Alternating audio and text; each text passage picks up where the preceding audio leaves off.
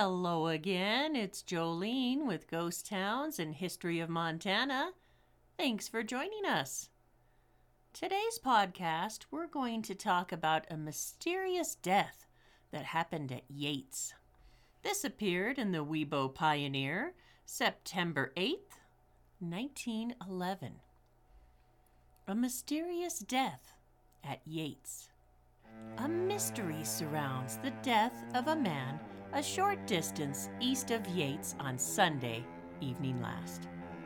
Thus far, the exact identity of the dead has not been determined, but it is strongly thought that he is Frank McCarthy of Medora. Whether it is murder or a mere accident is what the coroner's jury impaneled in this city has been trying to determine. The circumstances as brought to light thus far, are as follows. While train 1910 was proceeding east of Yates on Sunday evening, the head brakeman was sitting on the engineer's seat, while the latter was engaged in other duties. Suddenly, the brakeman saw what he thought was the body of a man lying across the track.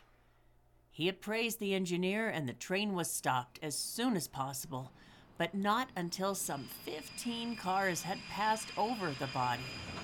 McCarthy, if this be the dead man's name, was dressed in working clothes with a new pair of shoes on his feet, one of which was cut off just above the ankle. There are numerous abrasions on the head.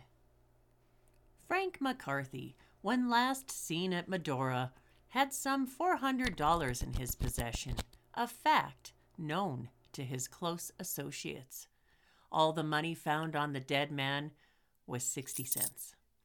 The motive of robbery might therefore be advanced as the reason for the possible murder, as description received from parties knowing McCarthy tallies exactly with the clothes he wore. A friend is expected today from Medora to identify the features of the deceased if he be McCarthy.